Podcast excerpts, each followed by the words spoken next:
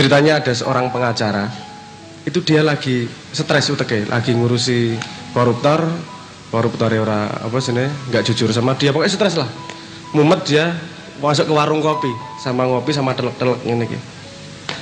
warung kopi yang tidak yang di pojokan yang yang apa sangat rendahan lah pinggir jalan agar tidak ditemui oleh teman-temannya gitu. Terus yang punya kopi rada aneh iki kok pakai jas ngopi di sini keadaan kayak stres nih.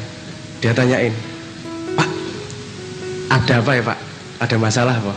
Wah ini karena masih silaturahmi itu tadi. Peduli dia sama konsumennya. Gimana pak? Ada masalah apa saya bikin kopi uh, kopi perang badar pak.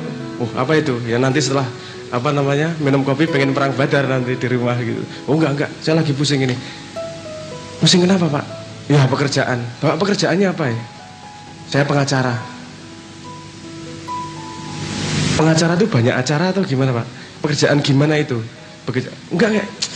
Itu pekerjaan pakai logika lah kata dia gitu. Saya itu tukang kopi pak. Jangan pakai tinggi tinggi bahasanya pak. Logika itu apa loh pak? Logika ruwet. Gini gini, saya kasih contoh aja. Kata-kata si siapa namanya? Pengacaranya. Saya kasih contoh aja. Bapak punya akuarium tuh saya lihat. Berarti bapak tuh penyayang binatang ini. Oh iya, saya sayang sama binatang. Kalau gitu di rumah kemungkinan punya kucing atau anjing. Oh iya, saya punya anjing.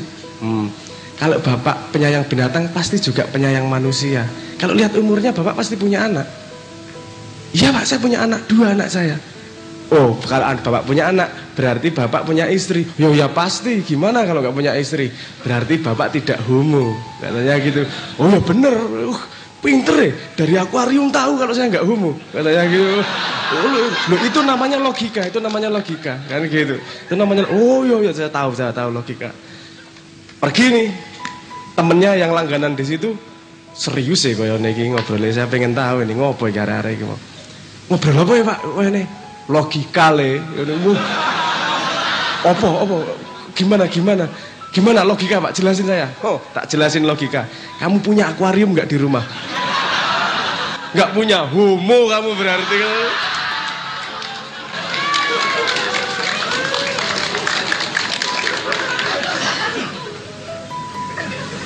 Logika. Nggak diambil urutannya ini loh. Dia ambil ujungnya sebab mencolot langsung akibat. Dia nggak ngurut ini terus akhirnya dapat kesimpulan. Dia langsung punya akuarium nggak punya berarti homo. Bener lah kira-kira. Itu kan mbuh males mbuh kebiasaan berpikir yang memang pegang ujung sama ujung tidak mau membedah sedikit demi sedikit apa namanya jalan pikiran. Karena kadang-kadang kalau kita terbiasa melakukan segala sesuatu yang sudah masuk habit itu kita mengerjakan tanpa berpikir lagi. Anda ke sini yang naik motor siapa? Yang starter motornya masih hidup berapa orang katakan? Satu, oke. Okay. Lainnya berarti mati ya. Anda nggak apa-apa. Anda ini gongleng ini jenenge apa tau anak gini? Nyetater, oke. Okay. Mancal mancal starter gitu. Anda ke sini tadi mancal starter berapa kali? Karena Anda habit, Anda nggak nggak berpikir seperti itu. Kadang-kadang penting. Setiap hari yang kita lakukan ini habit ini. Kita tidak akan pernah tahu apa yang rusak kalau kita tidak bisa meru, apa, merumuskan setiap hari yang kita lakukan. Sederhana, Anda tiap hari mandi atau enggak? Saya tanya, yang Anda sabuni pertama mana? Dada, kepala, pantat. Dada, dada. Oke, ada yang menjawab dada. Kok iso gue memutuskan dada? Kok ragu peng dhisik? Ya karena habit toh belum tentu yang diajarkan dan habit itu kan benar. Makanya kalau mau ngomong kebangkitan, kita tidak bisa ngomong kebangkitan dari yang kita anggap lihat salah saja. Kadang-kadang fondasinya nih yang salah. Makanya kita harus punya kemampuan untuk bongkar kabeh, bukan kemudian membuang. Yang baik kita ambil, yang yang buruk kita singkirkan. Kita punya hipotesis sendiri. Nah nanti ya, iki sekarang saya tentang kesengsaraan ini. Saya tanya, apa sangsai. Sangsai itu kesengsaraan. Saya tanya, definisi pasti kesengsaraan gitu Kokian utang. Kokian utang, itu sengsara itu. nek sing ngutangi lali kira-kira piye? Kebahagiaan berarti ya. Gue bukan sengsara kurang utang, eh, punya utang, sengsara karena ditagih terus. Ya, eh, kalau kemudian kamu bahagia kalau yang utangin lupa. Oke, misalnya gini, kamu sengsara karena tidak punya duit. Berarti pada zaman ini ini saya ngajak mikir nih, saya ngajak logika ya, mikir tentang homo ya. Logika ini, kalau definisi Anda sengsara adalah tidak punya duit, bayangkan ketika dulu belum ada duit, tidak ada orang sengsara kah? Ada. Berarti bukan urusan duit ya. Oke. Apa? Sengsara ki urusan apa? Hah? Galau terus. Nah, penyakitmu jangan. Nek galau iso hormon, iso karena tidak ma mampu menghadapi kenyataan. Duh, nek galau terus ra iso di nganu, beb, ra iso dipecahke masalahe. Urip ki kudu melalui galau ya kadang-kadang. Oh, apa sene? Kowe orang iseng rong dino ngono galau kok mesti ngopo iki sing salah apa aku manganku apa aku kena santet. Wah, macam-macam pikirane. Ming ra iso ngising kuwi nek urusan galau iki. Nanti nih kita sedikit aja kita definisi tentang apa namanya kesengsaraan. Sengsara iki apa to jane? Titik di mana sih? Kita mendeteksinya pada sebuah keadaan di luar atau sebuah respon yang kita rasakan di dalam. Tak pikir sing ditehakeh rakaruan, sing iso tuku apa wae, sing iso tuku pesawat telulas misalnya. Apakah dia tidak merasakan kesengsaraan?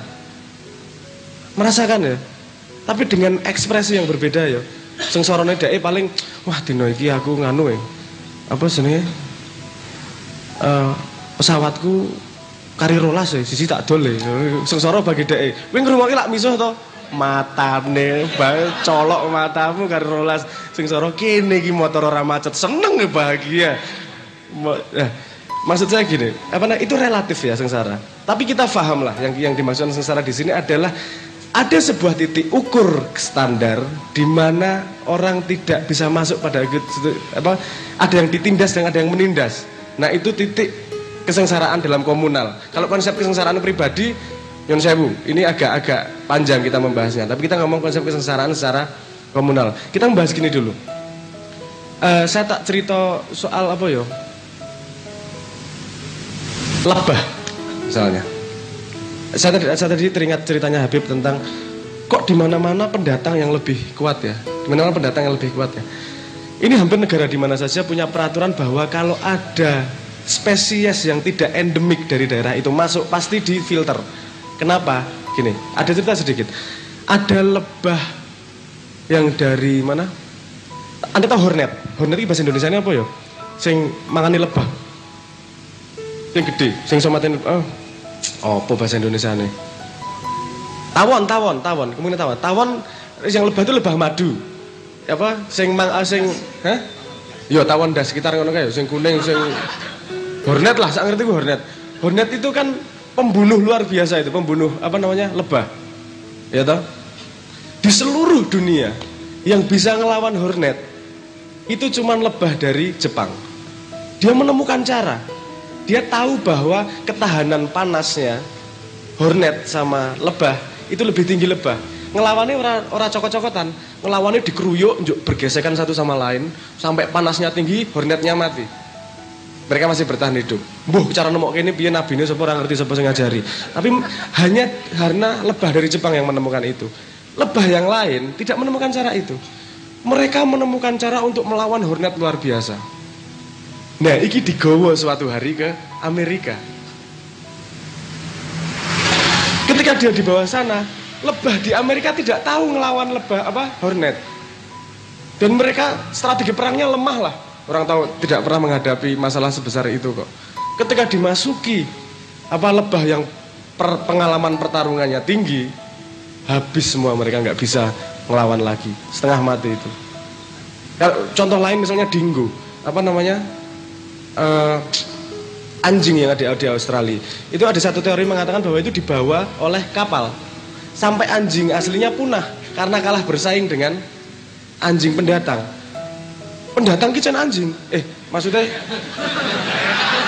Pendatang yang yo, yo jangan. Eh homo homo logika logika. Enggak apa namanya? Pendatang. Itu pendatangnya di situ tuh memang eh, apa beberapa ekor anjing yang memang daya tahannya lebih tinggi. Nah endemik. Mereka karena hidup endemik itu asli tinggal di daerah situ. Karena dia asli di daerah situ dia menemukan keseimbangannya. Dalam keseimbangan dia apa pertarungannya tidak akan tinggi. Mereka akan mencoba membangun sesuatu yang lain karena sudah terjadi keseimbangan. Keseimbangan satu daerah dan keseimbangan di daerah yang lain itu berbeda. Di tempat keseimbangan yang tingkat tarungnya tinggi, dia akan punya daya tarung dan strategi tarung yang luar biasa lebih apa namanya kuat daripada sing ayem. Indonesia ini kan biar jarang di, saya mencari kata musuh dalam bahasa Jawa kira ono ya. Musuh. Apa bahasa Jawa nih? Musuh musuh kuwi lan Medion lho. Musuh bahasa Jawa Jawa apa bahasa Jawa kawi kita musuh tuh nggak ada. Saya ngasih tahu Pak Manu apa itu guru saya dalam apa uh, filologi guru bahasa. Dia ini konsep musuh tuh nggak ada. Konsep satru, konsep bertarung boleh, tapi nggak musuhan seumur hidup. Itu memang harus bertarung. Kayak wong tinju neng di mana di di ring dia bertarung tapi tidak bermusuhan loh. Tahu ya bedanya ya? Ada saatnya memang harus bertarung, ada saatnya bermusuhan. Kita nggak kenal musuhan. Maka no ketika diajak tarung kira udah bingung.